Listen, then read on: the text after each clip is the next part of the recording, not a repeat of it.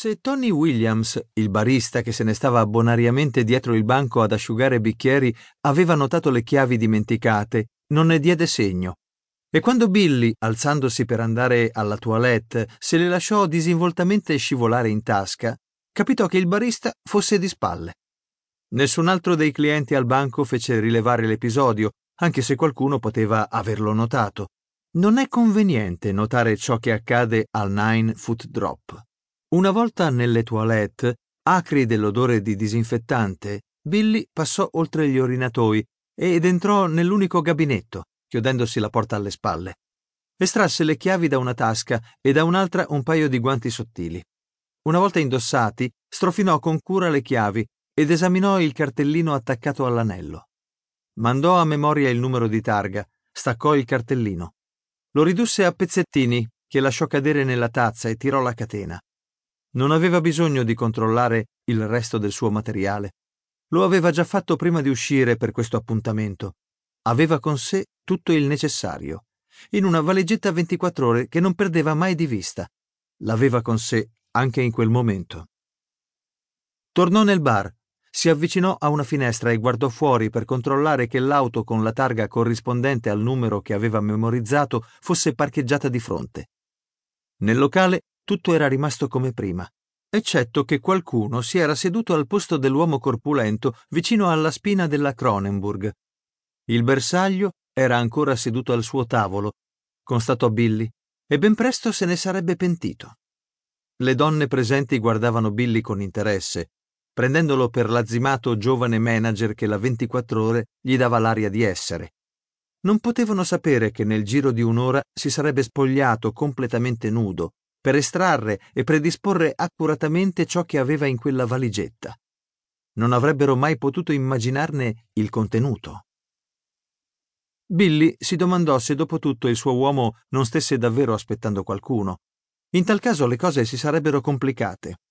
Gli era stato assicurato di no, che era stato architettato per il bersaglio un incontro fasullo al quale non si sarebbe presentato nessuno. Ma non si sa mai.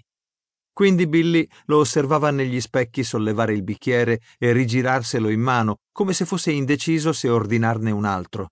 Continuò a controllarlo finché quello non si decise e tutto a un tratto vuotò il bicchiere e si alzò. Una volta qualcuno mi chiese come mai ho fatto il poliziotto, per non dire poi del perché ho continuato a farlo per 15 anni. Allora gli raccontai della donna che avevo trovato una notte sulla M1. Era stato agli inizi. Allora ero un semplice agente in uniforme ed ero di servizio su un'auto di pattuglia dalle parti di Watford. Stavo accanto al conducente. L'investigatore del CID sedeva dietro. Eravamo in autunno avanzato e faceva un tempo schifoso. Ci stavamo dirigendo sotto le raffiche di pioggia verso il bivio di Bedford, il punto estremo del nostro giro, tenendoci ben al di sotto del limite di velocità perché la carreggiata era allagata a tratti. Improvvisamente vidi quello che sembrava un mucchio di stracci ammassati sulla banchina. Frena! urlai al conducente. Fermati immediatamente! Mi resi conto che era una donna mentre stavamo ancora rallentando. Controllai l'ora, era mezzanotte, e mi precipitai fuori sotto la pioggia che immediatamente mi infradiciò. Mi inginocchiai accanto a lei ed estrassi la torcia dalla tasca posteriore. Sembrava sulla sessantina. Il suo cappotto marrone era zuppo, sanguinava copiosamente dal ventre, anche se il sangue veniva continuamente lavato via dalla pioggia. La faccia era grigia, le braccia e le gambe spalancate come se fosse caduta dall'alto. L'investigatore abbassò il finestrino e urlò Che cos'è? È un corpo, idiota, risposi. Chiamate subito un medico per radio e un'ambulanza, presto. A chi credi di poter dare ordini tu? sbraitò infuriato. Abbassa la cresta, bamboccio. Lo ignorai. Intanto il conducente mi aveva raggiunto e anche lui si chinò su di lei, mentre la pioggia picchiettava sul suo cappello. Auscultò il cuore per un minuto, le sentì il polso e si rialzò. Non penso che l'ambulanza le servirà, concluse accarezzandosi con aria saputa la mascella perfettamente rasata. No di sicuro, se non arriva in fretta, ribattei. Mi fissò. Ti conviene moderare il tono. Tu pensa a fare arrivare qui l'ambulanza. Non gli dispiaceva tornarsene nell'auto, al riparo dalla pioggia, assieme all'investigatore in borghese. Questo era evidente. Li guardai trafficare con la radio nell'abitacolo illuminato dell'auto finché non ne potei più e li raggiunsi. Allora? Stanno aspettando il dottore, rispose quello del CID. Ma è impegnato a fare l'esame del tasso alcolico a un ubriaco. Poi, guardando la donna dal finestrino, aggiunse L'hanno buttata fuori da un'automobile, no? Tu che ne dici? Dico che non troveremo mai chi è stato, rispose. Il rumore del traffico sommerse parte di ciò che stava dicendo. In piedi sotto la pioggia gridai. Ma io voglio tentare di salvarle la vita. Le ritornai accanto. Era ancora viva, a stento. La rigirai con la faccia verso l'alto e le passai le braccia sotto le spalle rotte. Aveva il viso striato di fango, ghiaia tra i capelli grigi e una ferita aperta sul cranio dove aveva urtato l'asfalto quando l'avevano gettata fuori dall'auto. Mi fissò, attraverso gli occhi socchiusi, senza vedermi. Katy, sussurrò. Katy, cara, sei tu. Il suo sguardo si perdeva alle mie spalle. I suoi occhi si offuscavano e la sua vita sommessamente scompariva lontano, oltre il fascio di luce della torcia oltre il perimetro di pioggia incessante davanti ai fari dell'auto. Le pizzicai dolcemente le braccia e trasalì, ma quando feci lo stesso alle gambe non ebbe alcuna reazione. Andai a dirlo agli altri due e ritornai accanto a lei. Poco dopo quello del CID gridò Il dottore dice che probabilmente ha la schiena spezzata. L'ambulanza arriverà tra una mezz'ora.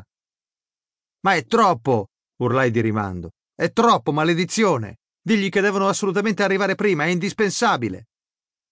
Hanno detto che sono a corto di uomini. Se ne ritroveranno ancora meno dopo che se la saranno vista con me, gli gridai. Un autocarro da 40 tonnellate diretto verso nord passò coprendo le mie parole. Adesso la pioggia veniva giù a scrosci, grandi fiotti d'acqua che ci inondavano i capelli, su per le maniche, inzuppandoci completamente, sommergendo tutto. Inginocchiato su di lei piangevo di frustrazione, ma la pioggia mi lavava via le lacrime dal volto. Aspettammo e aspettammo, ben più di mezz'ora, senza vedere arrivare l'ambulanza. In auto c'era il corredo di pronto soccorso, ma non ci arrischiavamo a usarlo. Era così mal ridotta che non si sapeva neanche dove mettere mano. Avevamo fatto il possibile per tenerla coperta con tutto quello che eravamo riusciti a trovare. Mi morì tra le braccia. Se ne andò in un istante ma appena prima aveva sollevato una mano, espirò sfiorandomi i bottoni della giubba e chiedendo in un soffio di Katy. Scoprimmo più tardi che era sua figlia, che viveva nel Galles. Nel frattempo gli autotreni rombavano nella notte verso Newcastle, attraverso scrosci di pioggia che ci avviluppavano completamente. Ovviamente era stata assassinata. Si chiamava Mayu era una vedova di 62 anni che viveva della sua pensione a Watford, in Dungeness Road, giusto all'imbocco della M1. Trovammo la sua casa depredata. I ladri avevano portato via roba per una settantina di sterline e forse una decina in contanti, quanto secondo i vicini teneva in casa per le spese di tutti i giorni. Tutto ciò che non erano riusciti a portare via lo avevano distrutto, quegli sciacalli. Avevano perfino cacato sul pavimento del soggiorno. All'esterno si vedeva ancora dove l'avevano trascinata nel fango fino all'auto, da cui l'avrebbero gettata fuori filando verso nord. I colpevoli non vennero mai presi e la signora Mayhew ottenne quattro righe sul Watford Observer. Ma questo spiega perché, quando venne creata la sezione delitti irrisolti o A14, io fui uno dei primi a entrarci e perché poi sono rimasto a fare il poliziotto, proprio quando incominciavo a pensare che era una vita da cani e meditavo di mollare tutto. La signora Mayu, vidi sui documenti, aveva un bel nome di battesimo, Jonquil. Lavoro al secondo piano quando sono alla factory. In polizia tutto deve avere un nome ufficiale, così la mia è la stanza 205. Sull'elenco la Factory si trova sotto il nome di stazione di polizia di Pollan Street, Londra West One. Ma ciò nonostante non riuscirà mai a scrollarsi di dosso l'appellativo di Factory, che resta addosso